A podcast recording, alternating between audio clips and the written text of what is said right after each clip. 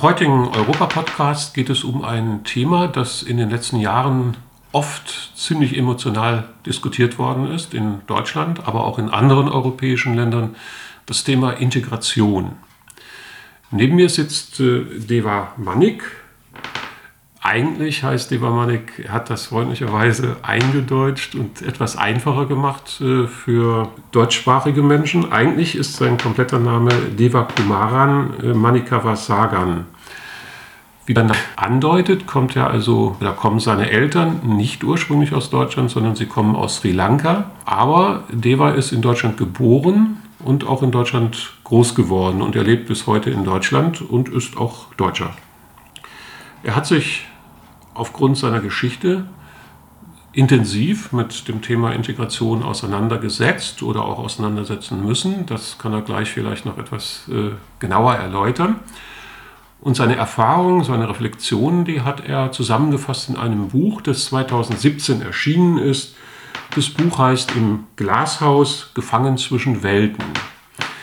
Herr Mannig, erst einmal herzlich willkommen und vielen Dank, dass Sie gekommen sind. Vielleicht steigen Sie einfach erstmal damit ein und äh, erzählen, wie es zu diesem Buch gekommen ist. Was hat Sie motiviert, dieses Buch zu schreiben? Ja, vielen Dank für die Einladung auch, Herr Klutte, und schön, dass ich hier sein kann. Ähm, Im Glashaus beschreibt eigentlich eine Metapher. Das heißt, alle Menschen, die sich in so einer Glashauskonstellation befinden, die sehen von außen, was sie eigentlich innen drin erwartet und gehen dann auch in dieses Glashaus rein. Und das Glashaus ist alles andere als ein sicheres Haus, was für Wärme und Zuneigung steht. Da steht es halt eben nicht. Es ist jederzeit zerbrechlich. Und so äh, war das dann tatsächlich auch bei mir mit 24 Jahren, brach mein Glashaus zusammen. Ähm, was waren die Hintergründe? Ich bin äh, geboren und aufgewachsen im Asylheim in Ratingen. Äh, 1987 kam ich da zur Welt und habe die ersten neun Jahre meiner Kindheit dort verbracht. Es war nicht nur ein Asylheim, sondern auch zugleich ein Obdachlosenheim, was ich nach 25 Jahren erfahren habe, äh, beziehungsweise Entschuldigung, nach 20 Jahren, so, muss richtig sein über den Zahlen. Und das ist es nach wie vor heute noch. Es ist immer noch komplett unverändert, schwarzer Beton, sehr düster, sehr kalt eingerichtet. Aber das war meine erste Station hier in Deutschland gewesen, was ich so gesehen habe. Und ähm, bis mein Glashaus zusammenbrach, wandelte ich zwischen den beiden Welten. Einmal die, die Welt in der Schule, die deutsche Kultur und zugleich halt eben die Welt meiner Eltern, die sri lankische Kultur, also die tamilische Kultur zu Hause.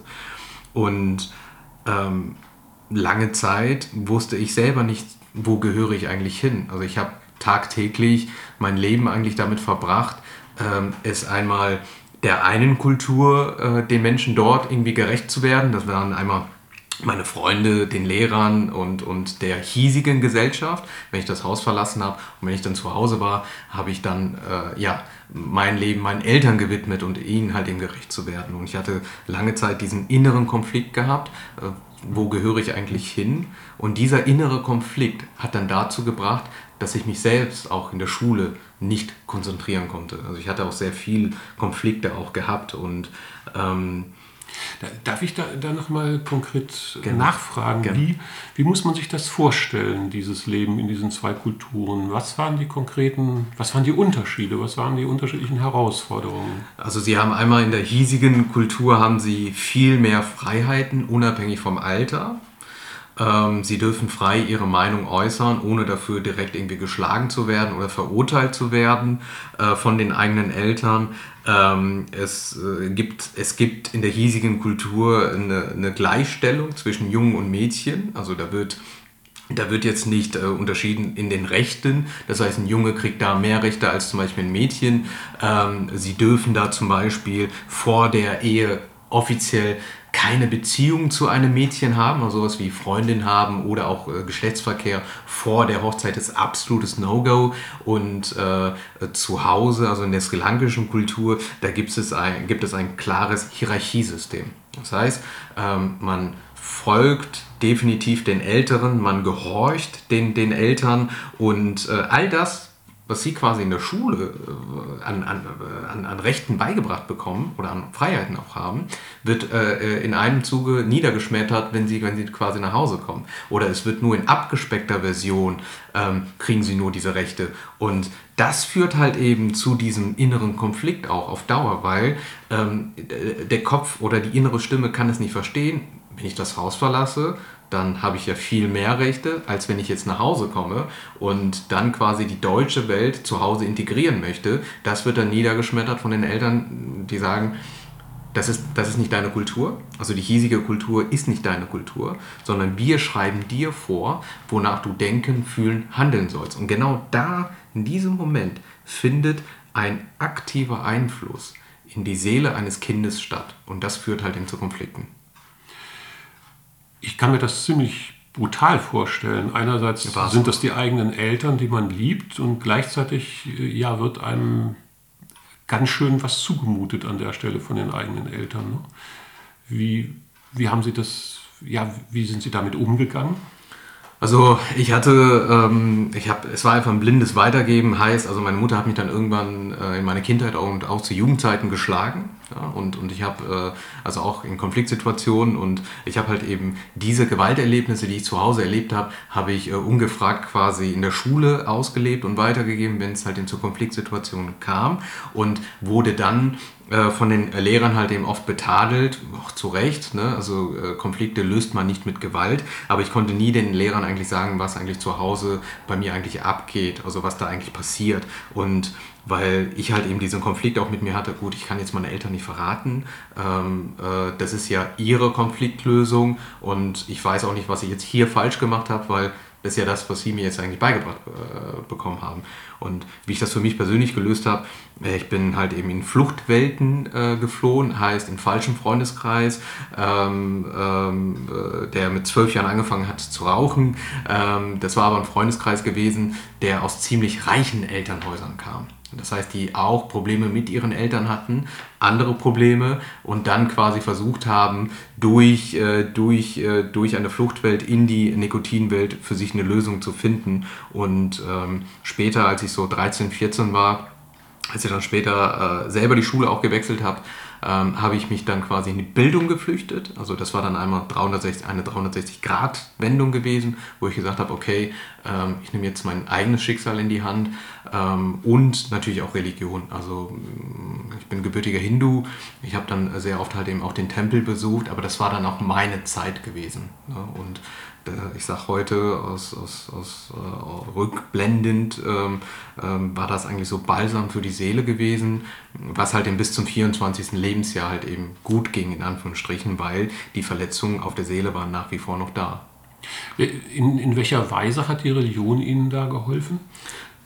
Diese bunten Farben, diese, dieser, dieser Weihrauch, äh, einfach auch diese bunten Zeremonien, äh, das war für mich halt eben eine komplette, äh, komplett andere Welt gewesen. Und das war gut so zu dem Zeitpunkt. Ob ich jetzt daran geglaubt habe, ob ich heute daran glaube oder nicht, das ist eine andere Sache. Aber dieses Umfeld in diesen, in diesen Tempelanlagen, die eine unheimliche positive Energie auch ausstrahlen, äh, das hat dann letzten Endes dazu geführt, dass ich selber auch äh, ruhiger wurde und sämtliche Verletzungen von zu Hause heilen konnte für diesen Moment. Und ähm, ähm, deswegen finde ich, dass gerade solche Orte halt eben ähm, nach wie vor definitiv auch halt eben auch eine Balsam für die Seele sind.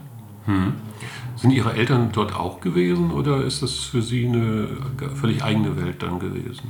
Doch, meine Eltern, äh, die haben mich eigentlich dahin geführt. Mhm. So, und ähm, äh, später wurde es dann weniger. Also als ich dann jugendlich war, so 16, 17, bin ich dann alleine in den Tempelanlagen gegangen. Ansonsten halt eben sonst äh, oft mit meinem Vater. Und das Gleiche war, war halt eben auch für meine Eltern. Die hatten zwar auch ihre eigenen Probleme gehabt, aber immer wenn sie irgendwo in so kulturellen Veranstaltungen waren, ähm, das heißt so auf Hochzeitsfeiern oder halt eben auch so Tempelfeiern, äh, konnte ich halt eben merken, meine Eltern fühlen sich quasi hier wohl, hier irgendwo angekommen, ein Stück weit Heimat, was sie halt eben sonst zu Hause und in der hiesigen Gesellschaft nicht erleben. Und äh, meine Eltern waren auch anders, das muss man halt eben auch nochmal an dieser Stelle ganz deutlich erwähnen, wenn sie so an so Tempelfeiern oder kulturellen Veranstaltungen waren, ähm, da waren sie halt, machten auf mich den Eindruck, dass sie halt ziemlich glücklich waren. Mhm. Ja. Genau.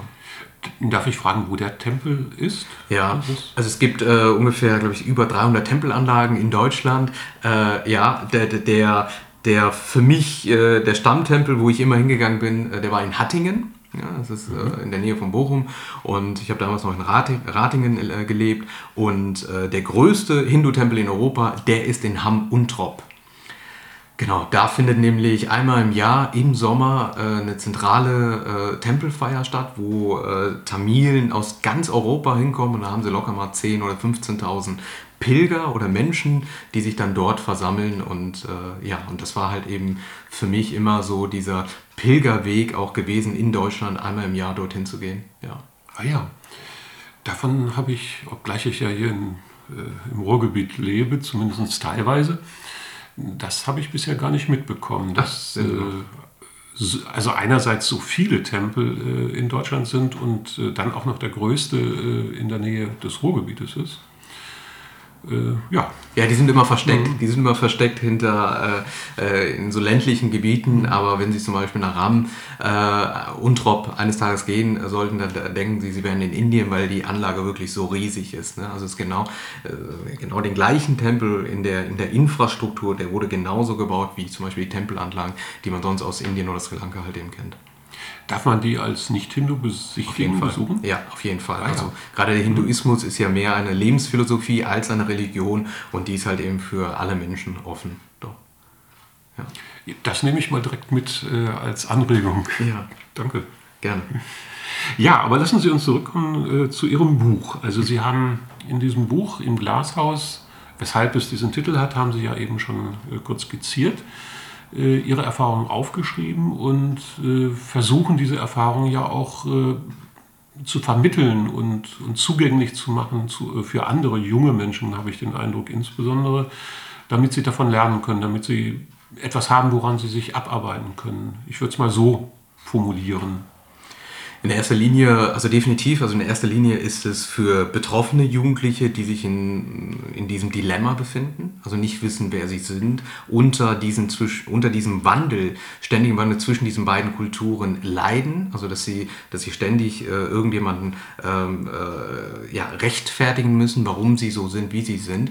Und äh, dieses Buch soll insbesondere auch seelisch Verletzten betroffenen jungen Menschen eine Hilfestellung sein. Das heißt, ich habe auch hier äh, mit betroffenen Jugendlichen gesprochen, wo ich anonyme Berichterstattungen auch reingebracht habe. Das heißt, ähm, ähm, äh, wie fühlt sich ein zum Beispiel sexuell misshandeltes, ähm, misshandelter Mensch, der heute erwachsen ist, aber in der Kindheit oder Jugend misshandelt worden ist, innerhalb der Kultur? Das ist ein absolutes No-Go, darüber zu sprechen, darüber zu schreiben. Ich habe es aber getan, als einziger bis zum heutigen Zeitpunkt. Mhm. Es gibt insgesamt 60.000 Tamilen in Deutschland, äh, die leben ähm, und davon gibt es halt eben drei Autoren. Der erste ist äh, ein Arzt, ne? der mhm. spricht halt eben diese typische Geschichte vom Flüchtling zum Arzt, Dr. Umes. Sei gegrüßt an der Stelle. Äh, dann gibt es einen Philosophen aus Berlin. Äh, sein Roman ist ähm, äh, Vor der Zunahme der Zeichen. Da geht es auch um Fluchtgeschichte. Und der dritte ist meine Wenigkeit mit dem Fokus, Einblick hinter die Kulissen zu geben. Was passiert da eigentlich hinter diesen bunten Farben, hinter diesen schönen Weihrauch, den man sonst halt eben kennt. Ähm, und diese Welt, diese Schattenwelt, sieht doch leider, die Dunkelziffer doch leider halt im Düster aus, als ich halt eben wirklich äh, auf Recherche auch gegangen bin, mit Betroffenen gesprochen habe, die sagen, das ist passiert innerhalb der Familie, meine Eltern kennen den auch, aber ich kann es nicht meinen Eltern sagen. Und warum nicht? Ja, die würden es mir nicht glauben und man kann ja nichts machen, weil das ist in der Kultur verboten. Und genau solchen Menschen gebe ich eine Hilfestellung, dass man gerade in diesem Punkt diesen Gang, diesen Weg machen muss, dass man solche Täter halt eben äh, der Polizei anzeigt und dass man das halt im Publik macht, weil die Täter neben, nehmen die Kultur als Schutzschild für ihr Handeln. Das kann man so sagen. Das ja. Ja, also ich, ich beobachte das ja, ich habe ja, ich habe das ja ähm, in, mit den Betroffenen halt eben auch äh, immer und immer wieder erörtert und ähm, das ist ja, die Täter wissen das ja auch, das ist ja grünes Licht für die. Ne? Die wissen, okay, die ähm, dürfen darüber nicht sprechen, die können ja auch nicht darüber sprechen und, äh, ähm, und der, der, der Verwaltungsaufwand ist einfach viel zu hoch und ähm, ähm, das ist, also das natürlich auch jetzt anonym zu behalten. Es sind alle Erwachsenen, aber ich kenne zum Beispiel eine Familie, wo alle vier Kinder halt eben vergewaltigt worden sind und, und heute Akademiker sind und keiner von denen äh, macht diesen Schritt, da in irgendeiner Weise rechtlich vorzugehen. Und das darf nicht sein. Das darf nicht sein. Genau diese, dieses Schweigen muss gebrochen werden. Genau. Das ist natürlich eine, ein ganz brisantes Thema. Das gibt es natürlich auch innerhalb der äh, anderen Teile der Gesellschaft. Das gibt es, da ist ja in den letzten Jahren viel darüber berichtet worden, auch in kirchlichen Gruppierungen. Insofern ist das vielleicht, ist es einerseits interessant zu sehen, dass es äh, auch in anderen Gruppierungen, in anderen Communities solche Probleme gibt, aber welchen, welchen Erfolg haben Sie denn damit gehabt? Haben Sie, haben Sie da Reaktionen gekriegt? Ja. Ähm, weil, weil ich denke, es ist ja wirklich eine ganz brisante Geschichte. Also innerhalb, also wenn Sie das innerhalb äh, anderer Gruppierungen der deutschen Gesellschaft ansprechen, etwa in der Kirche, dann äh, gibt es mitunter ja auch ganz heftige Reaktionen darauf, äh, Nestbeschmutzung und was nicht alles. Ne? Also es gibt zwei Leger, wie ich immer sage. Das eine Lager sind halt eben diese Kulturverfechter, die sagen, ja, das kannst du doch so nicht sagen über unsere Kultur, ähm, äh, das darf man doch nicht. Und dann sage ich immer, okay, wenn du selber persönlich davon nicht betroffen bist, da sagen die, nee, ich bin nicht davon betroffen, dann ähm, lassen wir erstmal deine Aussage so stehen. Ja? Mhm. Äh, dann gibt es halt eben auch einen Großteil von anonymen äh, Rückmeldungen, auch innerhalb der kulturellen Gesellschaft, also von meistens von Mädchen, das muss man ganz offen auch so sagen, die dankbar sind dass ich dieses Werk auch so geschrieben habe und ich ihnen helfen konnte, einen Denkanstoß zu geben, also einen ersten Schritt auch zu machen, ne? dass sie quasi auch ihr Leben hinterfragt haben, wie sie es gelebt haben. Und äh, äh, es, es, richtet sich nicht nur für Menschen ausgelagert, das ist ein Beispiel, es richtet sich wirklich an alle Menschen auch unterschiedlicher Kultur. Zum Beispiel äh, kann ich mich erinnern, ich hatte mal eine Rückmeldung von einem türkischen äh, Mädchen bekommen, die gesagt hat, äh, es gab ein, eine Zeile oder einen Punkt, wo ich anfangen musste zu weinen, weil äh, ab dem Punkt, äh, was du da geschrieben hast, habe ich angefangen, meine Eltern zu verstehen. Und äh, sie hatte das Buch innerhalb von sechs Stunden gelesen gehabt. Ähm, äh, ein anderes Beispiel, das war jetzt wirklich vor drei Wochen von einer 79-jährigen Frau aus Konz. Äh, die sitzt seit 15 Jahren auf dem Rollstuhl. Die gesagt hat, sie haben ein super tolles Werk geschrieben. Ich danke Ihnen. Ich habe äh, fünf Kinder. Ich werde Ihr Buch weiterempfehlen das berührt mich natürlich auch. Ne? Das sind so, das sind dann so Momente, die, ähm, die kann ich selber nicht in Worte fassen und, und das ist dann letzten Endes quasi die Bestätigung dafür, dass ich meine Intention, was ich mit diesem Werk erreichen wollte, erreicht habe, nämlich Menschen zu erreichen und ihnen eine Hilfestellung zu geben. Sie haben eben gesagt, als Sie 24 waren, ist dieses Glashaus zerbrochen. Was bedeutet das konkret? Was, also das ist ja ein Bild, aber vielleicht können Sie das einfach mal ja. ein Stückchen konkreter beschreiben, was mit diesem Bild gemeint ist. Bis zum 24. Lebensjahr habe ich ein ganz normales Leben geführt, wie jeder zweite andere. Heißt, ich hatte irgendwann eine Beziehung gehabt, äh, ich habe BWL studiert, was mein Vater wollte, dass ich studiere, hatte irgendwann keinen Spaß mehr gehabt, bin dann quasi in die Lehre gegangen bei einem Großkonzern, äh, äh, beim technischen Großkonzern mit den fünf großen Buchstaben und der roten Farbe und ähm, war dann super happy, war dann aber in einer Beziehung, in einer kulturellen Beziehung, die mich nicht erfüllt hat, die mich auch nicht glücklich gemacht hat und ich aber dachte, ja, ich muss das jetzt bis zum Lebensende halten, weil das ist ja so der kulturelle Kodex. Also du darfst ja nicht mehr als eine Beziehung haben zu dem Zeitpunkt und ähm, war totunglücklich im Innern und auch an, an, also die Lehrstelle hat mich auch nicht erfüllt. Und ich dachte, ja, ich bin jetzt halt eben hier, habe jetzt natürlich irgendwo auch Verantwortung gegenüber der Beziehung und äh, ja, ich lebe jetzt einfach mein Leben. So, und ich war totunglücklich und dann innerhalb von wenigen Wochen war dann diese Illusion weg. Heißt, ich habe, äh, das war alles unabhängig voneinander. Ich hatte meine Beziehung verloren, wenige Wochen später meine Lehrstelle. Mein Geld war zu dem Zeitpunkt Stück für Stück weg und mein Freundeskreis war zu dem Zeitpunkt für mich nicht da gewesen. Das heißt, innerhalb von wenigen Monaten versank ich in ein ganz, ganz, ganz tiefes Loch, ohne zu wissen, wer ich eigentlich war. Ich war an einem Punkt, wo ich freiwillig aufgeben wollte. Das bedeutet der freiwillige Weg zur Straße ich hatte ja alles verloren. Warum sollte ich jetzt wieder irgendwie von vorne anfangen? Weil mein bis dato gefüllter Damm an verletzten Gefühlen der, äh, der kam komplett zum Ausbruch und ich wusste, ich wusste nicht, wer ich war, ich wusste nicht, wo ich, wo ich war und ähm, das war eine sehr schwierige Zeit gewesen. Ähm, das war aber auch eine Zeit gewesen für eine Neugeburt. Also das heißt, das, was Sie jetzt gerade erleben ähm, an Persönlichkeit, das ist nicht älter als neun Jahre. Äh, weil aus, aus dieser Zeit ist auch dieses Werk entstanden, weil das war natürlich auch eine, eine Anregung für einen Mut, für, für einen Neuanfang.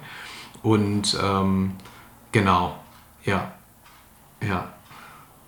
Das ist also gemeint. Also das klingt ja zunächst mal, wenn man dieses Bild hört, äh, das Zerbrechen des Glashauses metaphorisch und äh, erstmal angenehm, aber das, was Sie jetzt gesagt haben, klingt dann doch äh, weitaus dramatischer, als dass es nur ein, ein Bild ist, ein Sprachbild ist. Ne? Das war es auch. Also ja. ich, ich äh, hatte zwar meinen Vater, ich hatte zwar auch meine ehemalige Realschullehrerin, zu der ich heute immer noch Kontakt habe, ähm, äh, aber ich fühlte mich halt eben einsam und allein. Und das ist äh, so ein Punkt, ähm, wo ich mich bis zum 24. Lebensjahr oft auch gefühlt habe. Und so fühlen sich auch viele Betroffene, äh, Jugendliche, aber auch Erwachsene, die zwischen diesen beiden Kulturen wandern und nicht wissen, wer sie sind, äh, weil, weil im Innern, wenn sie nach außen hin nicht das Leben leben können, äh, ihre Persönlichkeit, ihre Freiheit so ausleben können, dann fühlen sie sich in ihrem eigenen Gefängnis halt eben einsam. Und, und aus diesem inneren Gefängnis musste ich mich dann befreien. Ja, und ähm, hätte ich das nicht gemacht, hätte ich definitiv dann äh, damals auch aufgegeben. Ja. Mhm. ja und ich, ich hatte nämlich auch zu dem Zeitpunkt den Kontakt zu Obdachlosen gesucht. Ähm, also es war damals in Aachen gewesen, da habe ich gelebt und studiert. Und ich wollte wissen, was in deren Leben passiert ist. Und sie finden bei den männlichen Obdachlosen beim Großteil immer wieder die ein und dieselbe Geschichte. Nämlich, die hatten alle Familie gehabt, Frauen, Kinder, dann war die Frau weg, die Kinder waren weg, dann der Job weg und hatten die, hatten die dann keinen Bock mehr gehabt, ne? haben dann zur Flasche gegriffen und so ist dann der Absturz zustande gekommen. Also wirklich ein und dieselbe, äh, das ein und dasselbe Muster und ich hatte für mich halt eben die Wahl, okay, nehme ich das jetzt als Ausrede? Ich habe ja die besten Voraussetzungen. Oder ich gehe jetzt einfach durch diesen dunklen Tunnel. Ich weiß nicht, wohin die Reise mich führen wird. Ich sehe auch keinen Lichtfunken, aber ich gehe jetzt einfach mit der allerletzten Kraft und ja, ich habe mich dann für die zweite Wahl entschieden. Zum Glück. In dem Buch gehen Sie da auch auf, auf die, diese Perspektive ein. Also das, was wir bisher besprochen haben, ist ja sozusagen erstmal der Bruch, das Ende des Alten.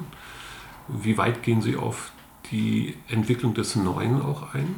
Ist das ein, eine Dimension Ihres Buches? Ja, das ist äh, nämlich der, der, der zweite Bereich des Buches, ähm, äh, der zweite Teil, nämlich das sogenannte neue Ich. Das neue Ich kann man sich so vorstellen, man äh, sucht erstmal die Werte. Was sind überhaupt Werte und welche Werte sind für einen persönlich wichtig? Das waren so Begriffe gewesen, die haben mich bis dato gar nicht interessiert. Für was stehe ich im Leben? Und ähm, äh, bin ich ein weltoffener Mensch oder bin ich ein kultureller Mensch, der nur seine eigene Kultur sieht, alles andere interessiert mich nicht?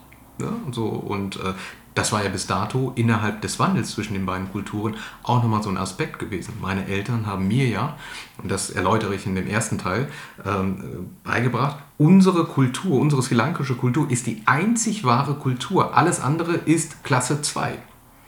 Und wenn man, das muss man sich erstmal auf der Zunge zergehen lassen. Das heißt, auch hier ein nationales Denken quasi beigebracht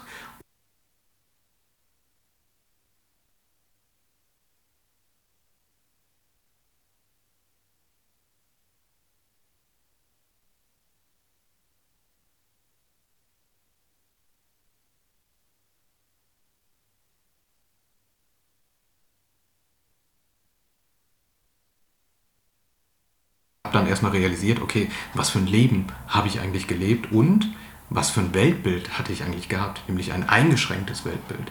Darf ich fragen, ob das zum Bruch geführt hat mit ihren Eltern oder welche Konsequenzen das für die Beziehung ihrer Eltern gehabt hat? Ähm, es hatte die Konsequenz, dass äh, mein neues Weltbild mit dem Weltbild meines Vaters äh, immer wieder quasi in äh, Kollision geraten ist.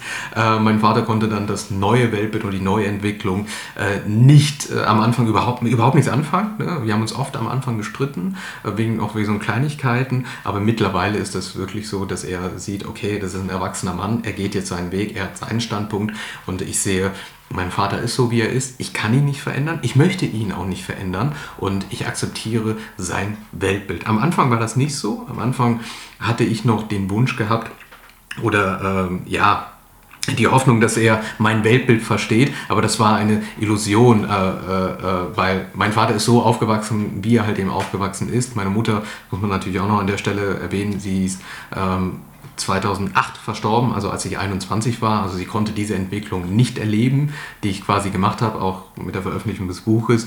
Aber ähm, es hat letzten Endes aber auch dazu geführt, dass ich ähm, meine ur, ganz, ganz ursprünglichen Wurzeln nicht leugne. Also ich weiß, dass meine Eltern aus Sri Lanka kommen. Ich kann, kann mich auch zurechtfinden in Sri Lanka.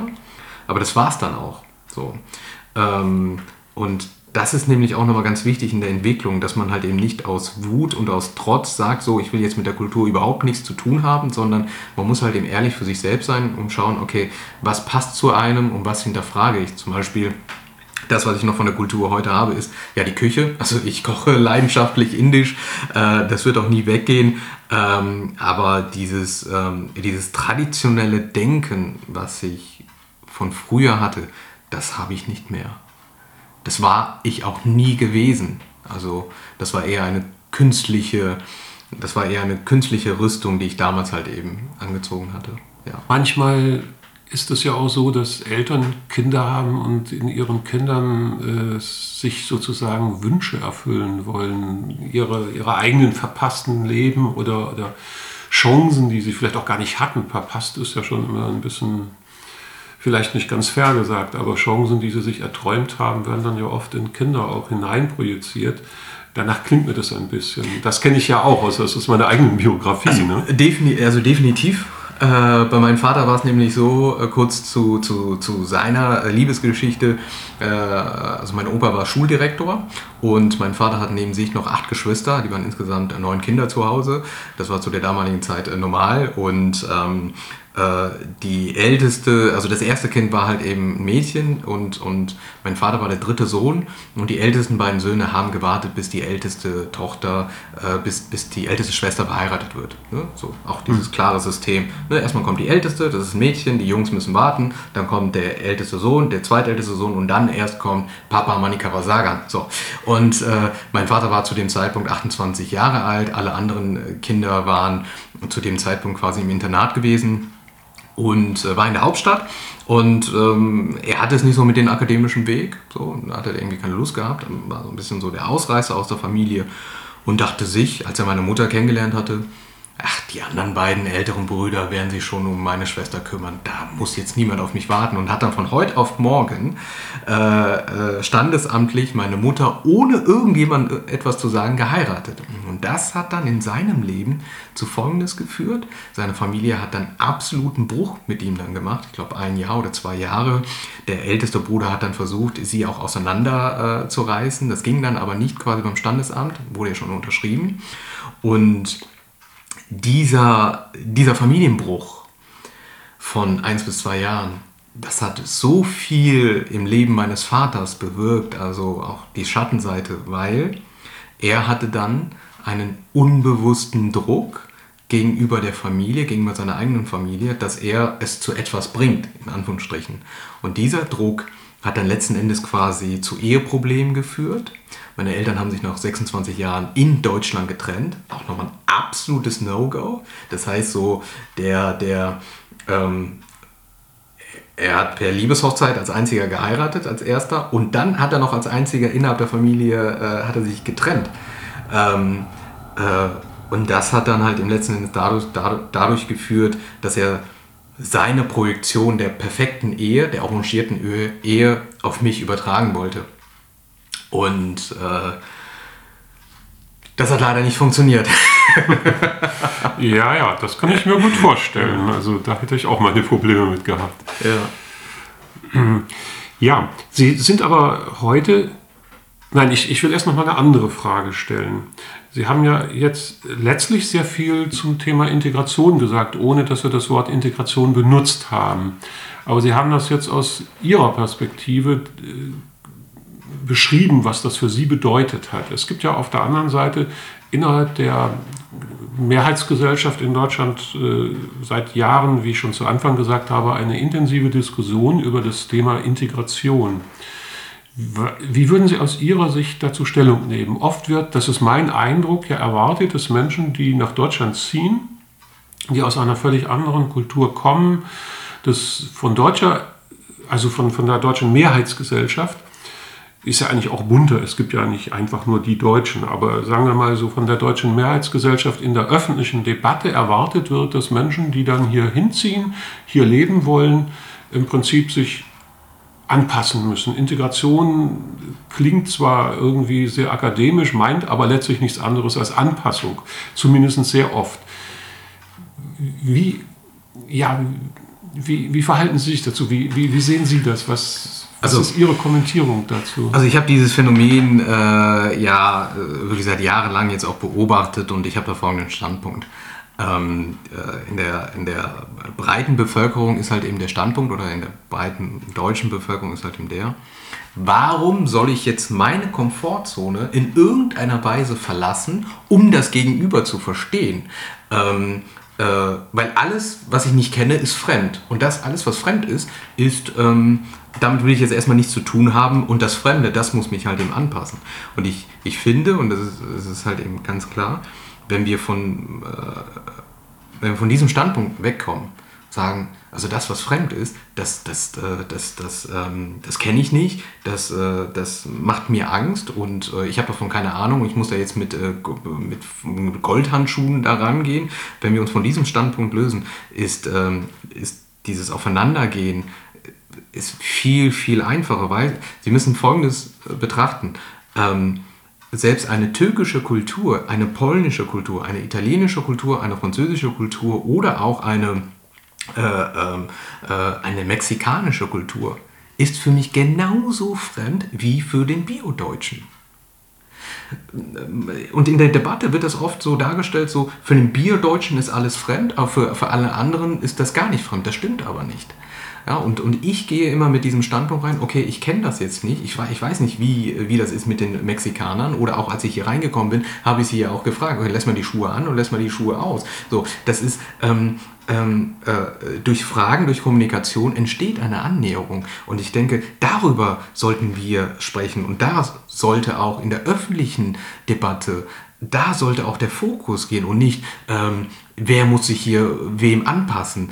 Ähm, äh, als jetzt zum Beispiel meine Eltern aus Sri Lanka jetzt nach Deutschland kamen, ähm, die wollten sich nicht anpassen.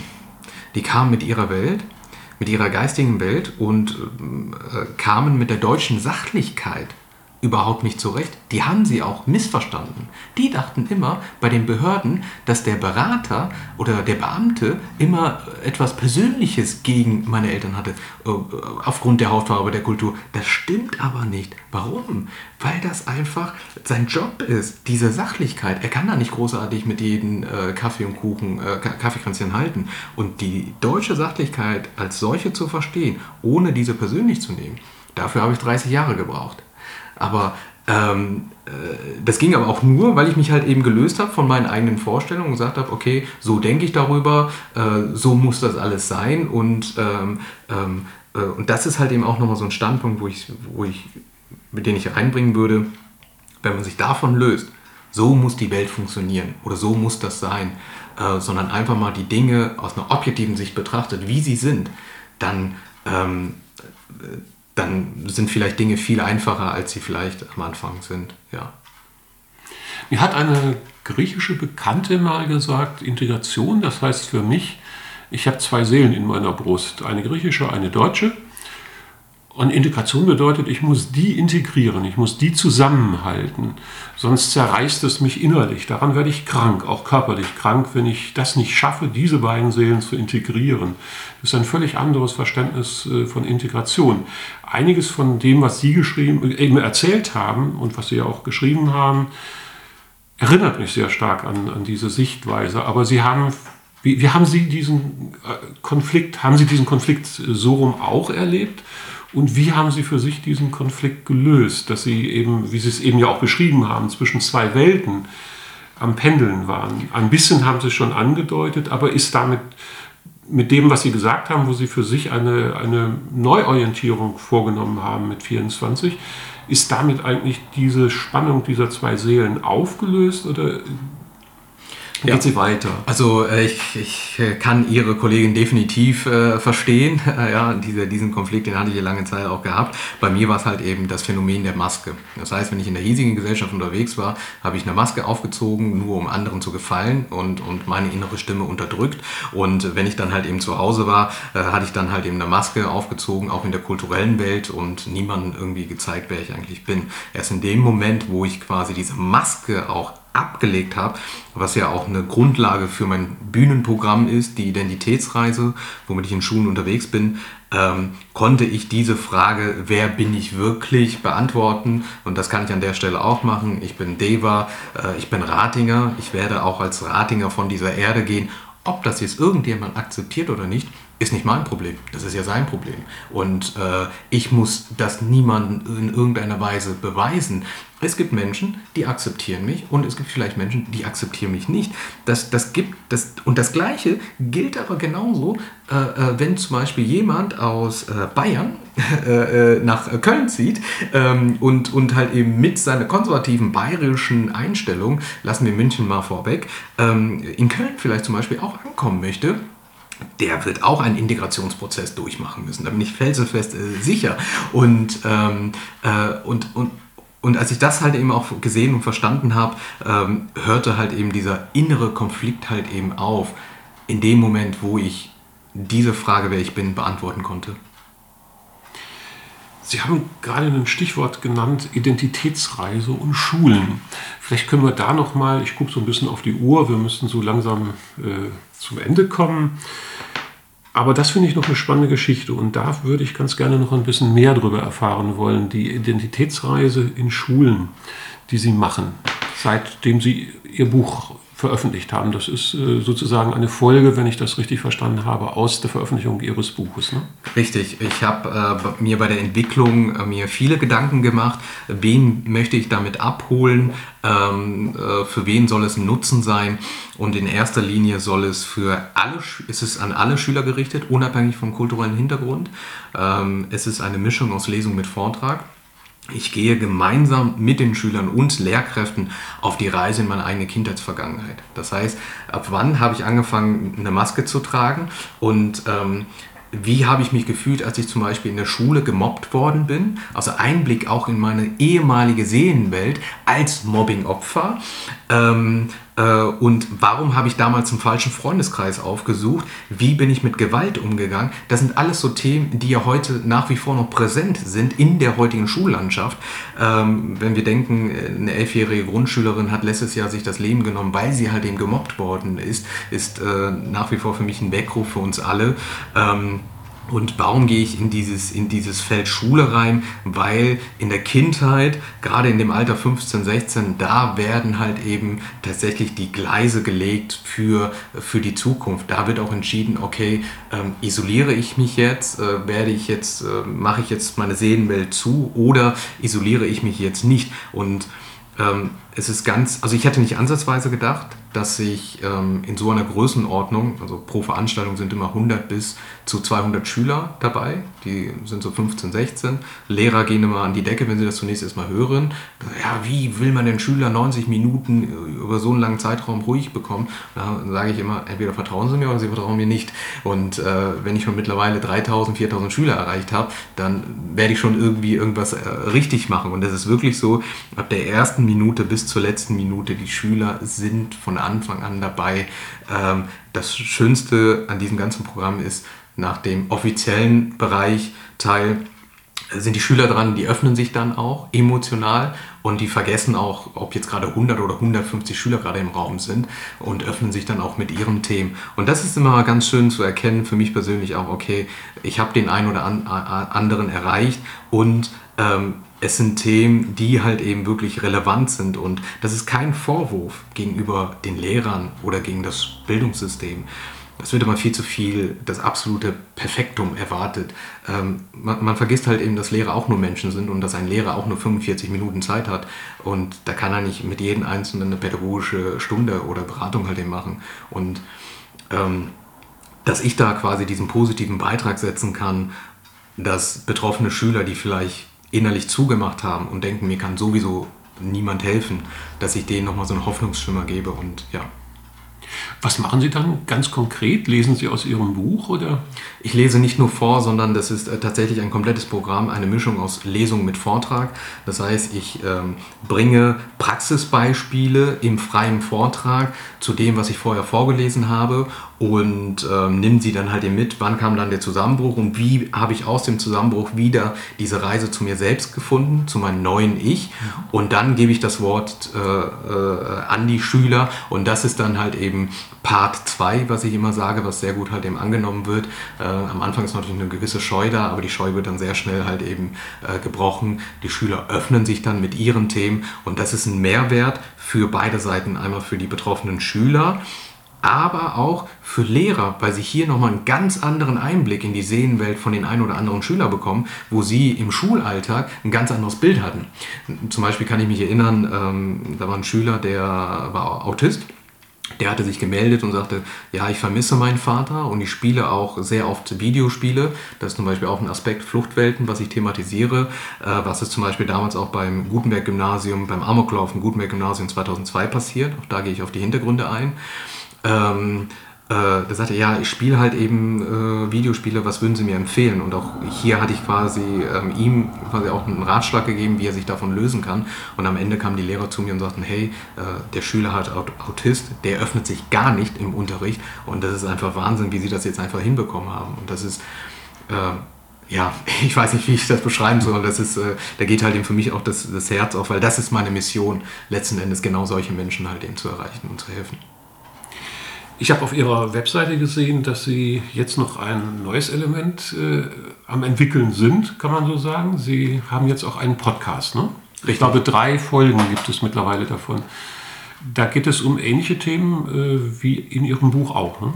Ja, mit dem äh, großen Unterschied, dass ich bei diesem Podcast nämlich andere Menschen zu Wort kommen lassen werde ähm, äh, zu ihrer Kindheit und Jugend mit Migrationshintergrund, ähm, die ihren Weg gegangen sind. Und äh, dieser Podcast soll insbesondere auch für Schüler äh, ja, eine Vorbildfunktion sein, äh, wo sie dann sehen, okay, hier gibt es auch Menschen, die trotz ihres Migrationshintergrundes ihren Weg in die Öffentlichkeit gegangen sind, weil häufig ist das manchmal quasi so eine selbst auferlegte Blockade, äh, dass vielleicht manche denken, ja, ich habe eine dunkle Hautfarbe oder ich habe jetzt schwarze Haare und ich kann das hier nicht machen, weil so und so. Das ist völliger Blödsinn, gerade auch hier in Deutschland. Es ist einfach letzten Endes eine selbst auferlegte Blockade. Hier stehen so viele Möglichkeiten, so viele Türen äh, offen, die muss man einfach nur gehen. Und ähm, das ist so die Intention des Podcasts. Wie gesagt, einige Gäste stehen an und ja. Ja, ich äh, werde mir den Podcast anhören und äh, ich bin gespannt drauf. Und ja, ich komme dann jetzt einfach mal zum Ende. Jetzt haben wir so ja, schon gut 40 Minuten gesprochen. Es könnte eigentlich noch viel länger sein. Aber vielleicht gibt es ja auch noch mal eine Möglichkeit, äh, das fortzusetzen. Ich finde das jedenfalls ein unheimlich äh, spannendes äh, und aber auch gesellschaftlich wichtiges Thema, wie eigentlich Integration funktioniert. Sie haben ja tatsächlich gesagt, mit welchen Fragen Sie sich auseinandersetzen müssen. Wenn die deutsche Mehrheitsgesellschaft kommt, wenn die Politik von Integration redet, hat sie diese Aspekte ja überhaupt nicht im Blick, die Menschen, die zugewandert sind, für sich erst einmal klären müssen. Insofern fand ich das wirklich eine ganz äh, spannende Geschichte und äh, ich danke Ihnen für das, was Sie erzählt haben. Das ist ja auch sehr persönlich, sehr intim gewesen zum Teil. Das ist nicht ganz einfach, darüber zu reden. Äh, ich, Sie haben da viel Mut gezeigt. Ich finde das toll. Und ich hoffe, dass das äh, auch aufgenommen wird und dass, dass die Diskussion in der Bundesrepublik befruchten wird und zu einer anderen Form, eher zu einer lebendigen Form von, von Integration beitragen wird. Weil ich finde schon, dass wir viel mehr auch auf die Menschen, denen abverlangt wird, sie sollen sich integrieren, dass wir auf sie zugehen und fragen, ja, wie geht's dir eigentlich? Wer bist du eigentlich? Und umgekehrt aber auch uns als, also ich sag mal uns, weil ich nur wirklich äh, ein, ein Bio-Deutscher bin, äh, der in, ich, ich habe das früher mal versucht äh, nachzuforschen, ob es irgendwelche Vorfahren, die nicht deutsch sind, in meiner Familie gibt, weil ich mich darüber gefreut hätte. Aber ich habe keinen gefunden. also, Aber vielleicht in der Nachgeneration. Vielleicht in der Nachgeneration, da kann das ein bisschen. Ja, ja, das, also meine Tochter ist mit einem griechischstämmigen äh, Deutschen verheiratet, der ist ja. halb Grieche, halb Deutscher. Ja da hat es sich ein bisschen gemischt, was ich auch toll finde.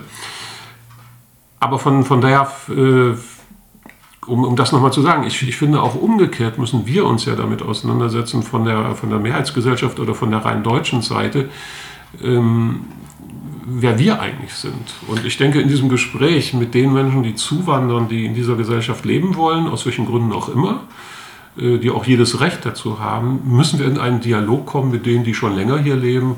Und wir müssen beide aufeinander zugehen und, und miteinander äh, diese Gesellschaft gemeinsam weiterentwickeln. Nur so funktioniert es. Die Dinge müssen nicht immer so kompliziert sein. Und, und ähm, äh, damit habe ich persönlich halt eben auch eine, eine, sehr gute Erfahrung gemacht. Und auch hier nochmal das Beispiel, äh, jemand, äh, also ähm, jemand, der aus Italien kommt oder aus Frankreich, der hat nicht eins zu eins genau die gleiche europäische Kultur wie zum Beispiel in Deutschland. Da sind auch ganz andere Gefle äh, Geflogenheiten. Genauso wie zum Beispiel äh, Norditaliener äh, zu Sizilien. Die, die leben da auch ganz anders. Und auch da äh, ist halt eben für mich auch dieser, dieser offene Dialog. Hör mal, wie lebt ihr miteinander? Wie ist das eigentlich?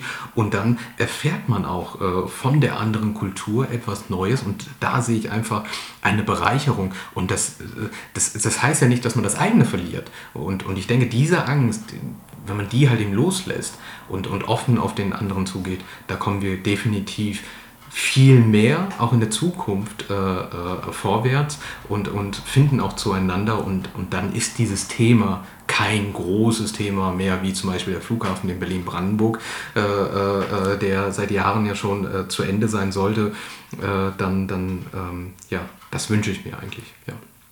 Ja, also vielen Dank nochmal ja. und äh, alles Gute für Ihre weitere Arbeit äh, in, an diesem Thema. Vielen Dank. Tschüss.